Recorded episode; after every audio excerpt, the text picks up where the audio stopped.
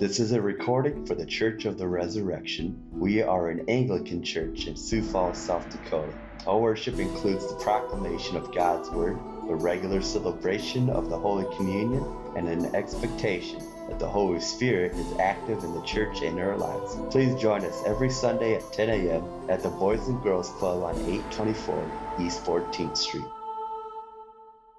Father, would you send your Spirit in this place, Lord? Um, that as uh, your word is proclaimed, Lord, that our hearts would be open, um, that your spirit would move in this place, and that your spirit would, um, just as we've been made alive with Christ in our baptism, Lord, uh, I pray that your spirit would continue to give us life. We pray this all in the name of Jesus Christ, our Lord. Amen. If you were here last week, uh, you noticed that I was not. I was on vacation with my family up on the Canadian border of Minnesota, or as everyone puts it, God's country. Um, in June, as a family, we made a trip out east to visit my in laws. Um, that was a trip. This was a vacation. Are you familiar with the difference?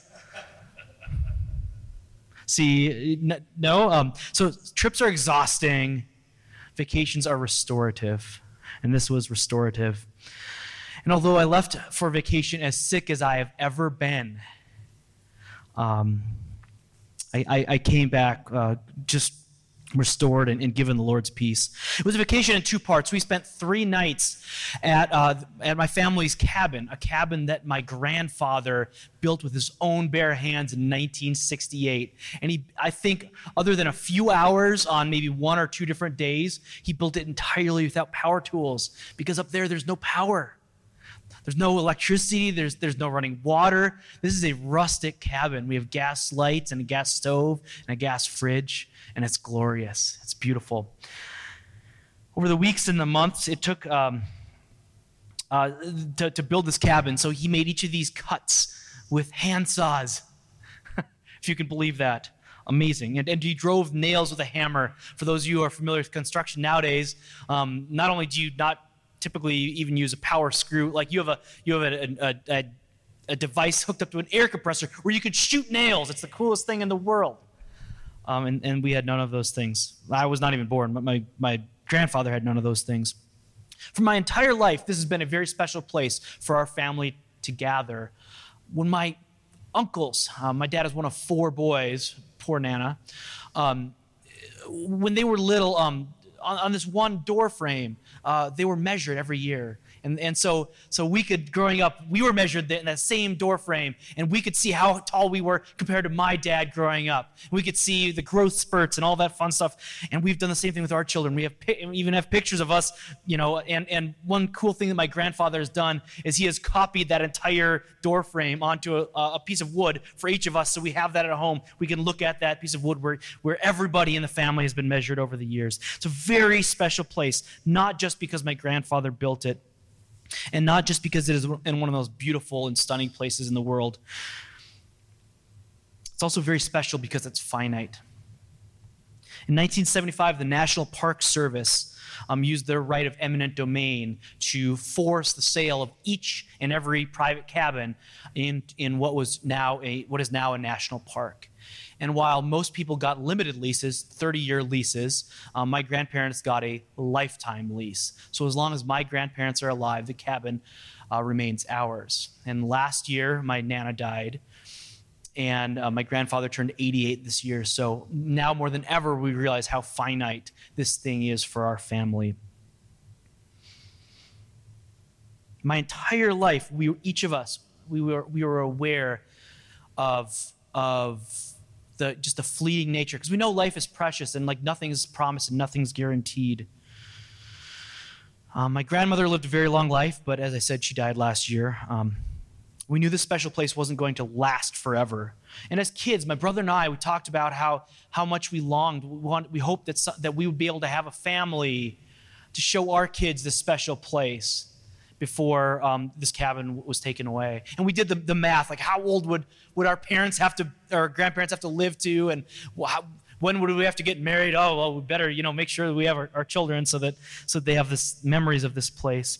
And we've had the blessing of, of, of bringing our children up there for the last few years.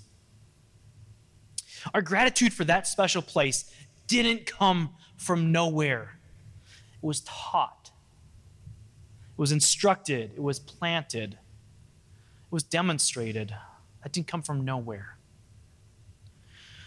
Today's reading from Colossians is a powerful one.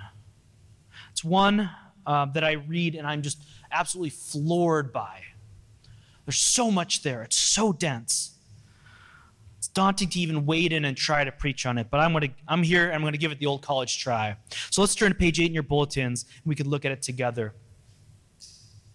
Not going to preach through it verse by verse, but um, I, I am going to spend a significant amount of time on those f- first two verses, that first sentence that we see. Paul writes, Therefore, as you received Christ Jesus the Lord, so walk in him, rooted and built up in him, and established in the faith, just as you were taught, abounding in thanksgiving. Let's take this one phrase at a time. As you have received Christ, Jesus the Lord. This is an essential aspect of our faith our faith is something that's passed on. We received it from somebody who received it from somebody who received it from somebody. This is this is about the importance of passing on what we have received and the faithfulness of of um, discipling those that are younger. Um, one of the things that motivates me is the gratitude for the people who invested in me at important times in my life and supported me in my faith. And I, out of gratitude for that, I feel very compelled to, um, to do that and help disciple others who are young in their faith and to support others. This is so important. Last week, as Aaron preached, he, he mentioned our mission statement. Um, our, our, mission statement, which uh, unfortunately sometimes can just get left on the website and we forget about it. Um, our mission is to know Christ and to make him known in Sioux Falls and to the ends of the earth. So there are multiple aspects to this.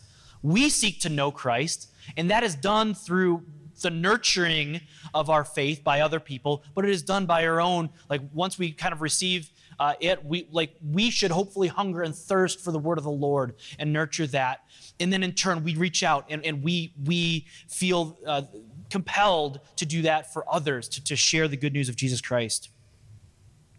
We who are gathered here, we want to know Jesus, and this isn't a one-time thing. And I've spoken a lot this summer about us and our witness to the world. We're part of this bigger thing, this, this, this thing of Christianity. But we also um, we acknowledge that there are some differences, and we want to be a, a, a witness to the world of Christianity to help kind of call them back to what we feel like is Orthodox faith. And part of that is that is, is to, to change our language and to change our view of what it is, what the faith in Jesus Christ is. Is that it's not a one-time decision for Christ, a salvation event, I I went to a garage sale across the street and, and we, were, we were talking. Somehow this guy ended up saying, Yeah, I got saved in 1978 at such and such church here in town. And I kind of winced, you know, to think of like salvation as something that happened once on a day that I made a decision for Christ. Where what we do is, is, is we start a journey. We, start a, we, we are discipled by Jesus and we walk with him for our lives. And then, of course, that, that has a, a conversion point, a point where we choose to follow Jesus. But then there's this lifelong thing where we seek to know Jesus and to know him further, to be rooted and built up in him. If you know anything about trees, roots don't, don't grow overnight. The lifetime of a tree, they, they seep into the ground and establish themselves, built up and established in the faith just as you were taught, abounding in thanksgiving. That this is a process, something that we didn't, ha- it didn't happen one day and suddenly it's like, wow, I got saved on that one day. But this is a lifetime of being established in the faith and built up. There are means of growing to know Jesus, and they're found in the words of Scripture. In the book of Acts, in the second chapter, uh, we see on the day of Pentecost the gift of the Holy Spirit. And then Peter turns to the crowd and he preaches a powerful sermon about Jesus Christ. Jesus Christ, the one whom you crucified, is Lord of the earth. And it says that 3,000 souls were saved. The 3,000 people came to know Jesus. And it doesn't say that that that like that was the you know the beginning and the end of their discipleship. They came to know Jesus and they were baptized. And then we see in, in the, the famous verse, Acts 2.42. I'm sorry, before I get to 242, starting in verse 37, says, Now when they heard this, when they heard the word, says they were cut to the heart, and they said to Peter and the rest of the apostles, Brothers, what shall we do? And Peter said to them, Repent and be baptized, every one of you, in the name of Jesus Christ, for the forgiveness of your sins, and you will receive the gift of the Holy Spirit. For the promise is for you and for your children and for all who are far off, everyone whom the Lord our God calls to himself. And with many other words he bore witness and continued to exhort them. You know, he didn't say, You heard it, you're in, we're moving on. It says, with many other words, he bore witness and continued to exhort them, saying, Save yourself from this crooked generation. So those who received his word were baptized, and they were added that day about 3,000 souls. And then we come to the famous verse, Acts 2.42. And they devoted themselves to the apostles' teaching, and to the fellowship, to the breaking of the bread, and the prayers this fourfold worship as we look to it. And we, we in fact, form our Sunday morning worship based on what we see here in Acts 2.42. We see a pattern. People hear the gospel and they respond in faith. They look to Peter for guidance. They're like, what do we do? We believe. And Peter says, repent and be baptized in the name of Jesus for the forgiveness of your sins, and you will receive the gift of the Holy Spirit. And those who believed and were baptized, it says they devoted themselves to four things the apostles' teaching, the fellowship, the breaking of the bread, and the prayers. Like I said, we form our Sundays around this, around the apostles' teaching. That is Scripture. Form our Sunday mornings around Scripture, both the reading and the proclamation in the form of a sermon. The fellowship, we do this together and not, we don't gather, we don't remain in our homes and just worship in our family. We gather for the fellowship, for this gathering of people. We do this together. The breaking of the bread is a technical term for the service of Holy Communion. And it says the prayers. While the prayers refers to a very specific form of liturgy in the Jewish faith um, that we haven't necessarily retained, we do feature corporate prayer, the prayer of the body of the people. That I don't stand up here and pray for you, but we have a layperson lead us in corporate prayer as us as a body. We pray together to the Lord. I'm not mediating for you. We pray together as a body of believers.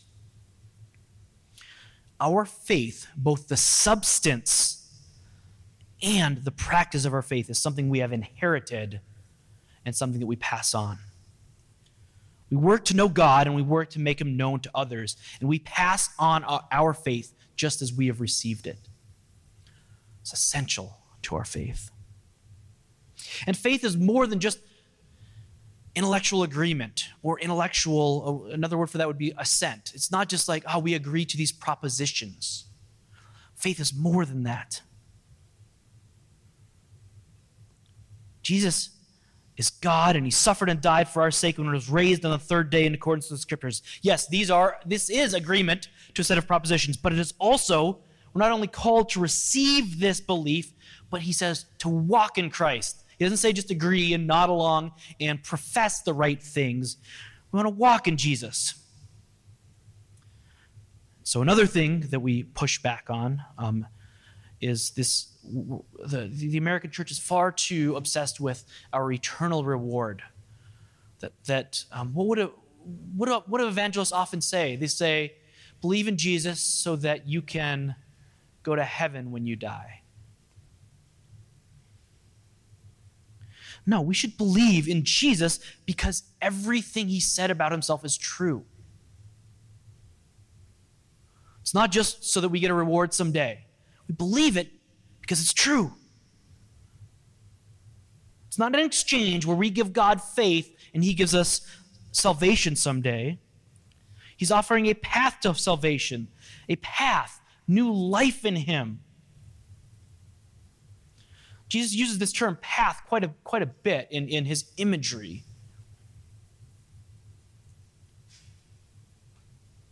It's a life of walking with him. That's what's offered. New life. New life. We hear the word, we believe, we're baptized, and we follow him. And this is a pattern of worship and prayer and scripture reading and Holy Communion. That's what we do on Sundays worship, corporate worship, prayer. Scripture reading, Holy Communion. That's the structure of life walking in Him. Life can be confusing, and our faith is imperfect.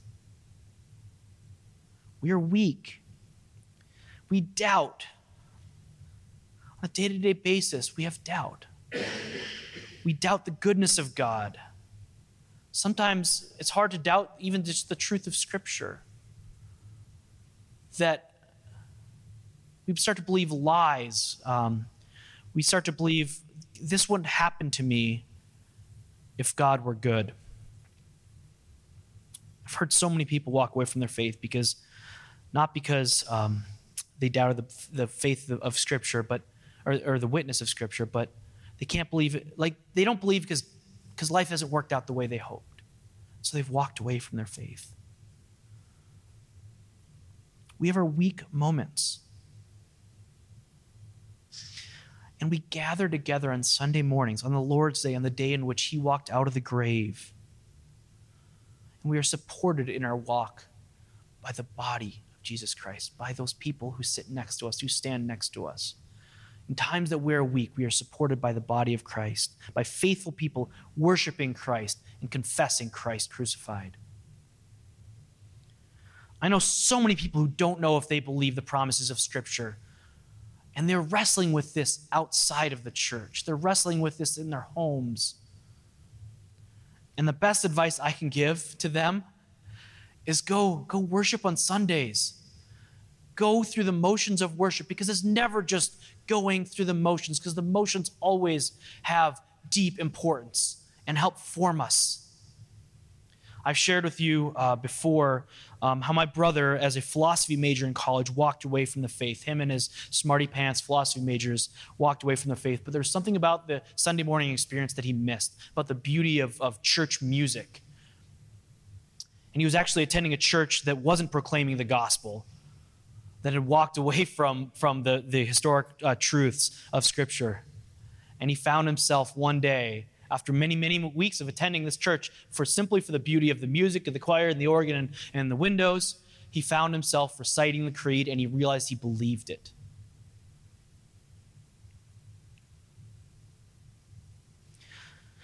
So Paul says at the beginning here, he says, Walk in him, rooted and built up in him, established in the faith, just as you were taught, abounding in thanksgiving. So we walk in him, we're rooted in him, we're built up and we're established. Think about this language here. Paul wrote elsewhere about this using opposite language. He wants us to be rooted, established, built up, to have a solid foundation.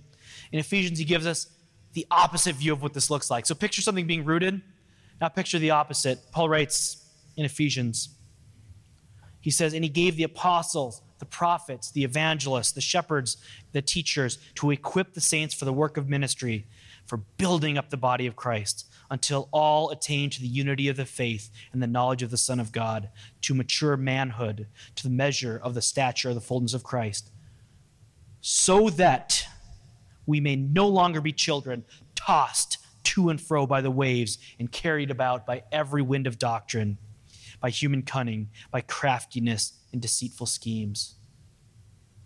So Paul says, unless we're rooted in Christ, unless we're built up by the gifts that God has given to his people to help build us up, we're tossed to and fro by every wind of doctrine. Paul, Paul's saying God has given gifts to people inside the church to help build us up. Because all sorts of things will come at you to help to test your faith. You will have behavioral temptations.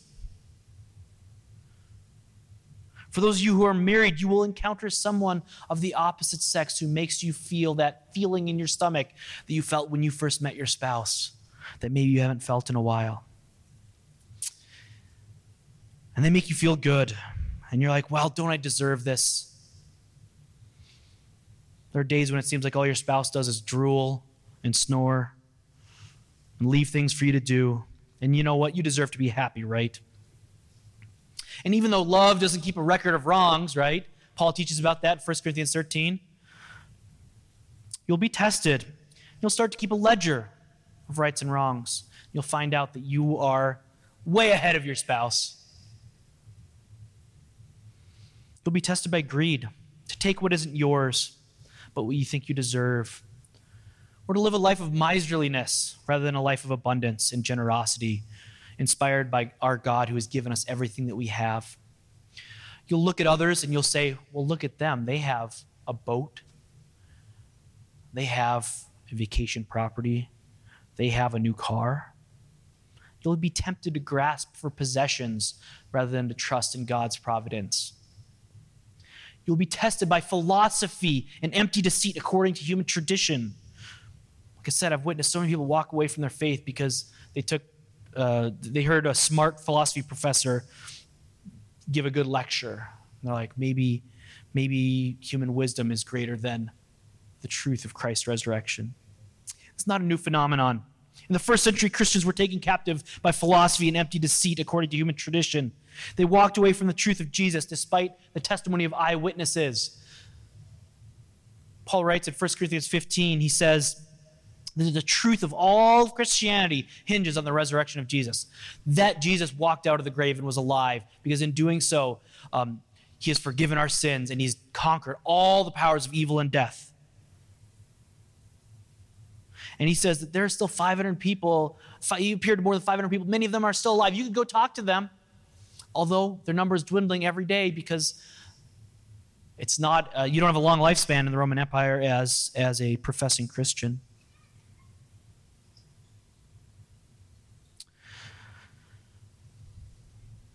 Paul writes, For in him the whole fullness of deity dwells bodily and you have been filled in him who is the head of all rule and authority. And then he goes on into this minor description of baptism and the beautiful imagery of baptism.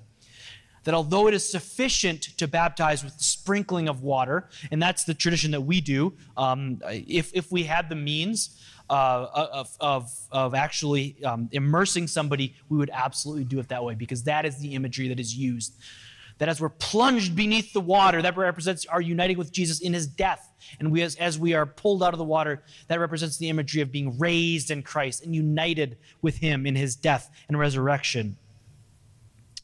That we've been circumcised, we've been marked as Christ's own with a new sort of circumcision, a spiritual one with a physical sign of water. In our baptism, we're united with Jesus in his death and resurrection we who were dead in our trespasses are plunged beneath the water and united with Jesus. By the powerful working of God, the same God who raised Jesus from the dead, the same God makes us alive in Jesus with that same power. We were dead in sin, and we've been made alive in Jesus Christ. We have this beautiful imagery of our sin being nailed to the cross, which we'll sing about um, shortly uh, in, in the service. And it says that all rulers and authorities have been put to shame because Jesus has triumphed over them. This is such a dense pa- passage from such a beautiful book in the Bible. If you don't already have a Bible reading plan, let me suggest one for this week. Read the book of Colossians this week. There's just four chapters. You could, you could read a chapter a day and then maybe read it again. Um, the, the sec- or you could cut it into smaller sections, seven days a week, four chapters. Read it and think about the love that St. Paul had for the people he was writing to, that he's trying to nurture in the faith. Paul, as someone who was a persecutor of the church, who now felt this burning desire to reach people for Jesus to the ends of the earth. Paul, who knew that making disciples wasn't a one time thing. He went to these cities, he planted the seed, he returned and nurtured it, and then he wrote to them, calling them to maturity, to be rooted in Christ. And read this book with the eyes of someone who understands his zeal for nurturing faith. Life is hard. Have you ever found yourself in the spot where you know what's good for you? And yet you do the thing that's bad for you? You know that what you really need is another hour of sleep, but instead you stay up watching a TV show that you've already watched before. You know that what you really need is to save another 200 bucks this month, but there's this thing that you want, and if you just buy it, it you think it would make you happy. You know that what you really need to do is to go to church on Sunday, but instead you stay up late with friends on a Saturday night. Life is hard. What we need is to walk with Jesus. What we really need is to be rooted in Him, to be built up and established in the faith just as we were taught, abounding in thanksgiving. What we need is patterns in our life that support this. We need regular church attendance. We need regular Bible reading. We need regular prayer. We need the support of a community of believers. And we need to do this for the next generation because that's the pattern. We do this together, and then we do this for the next generation. As we received Christ, we need to pass him on.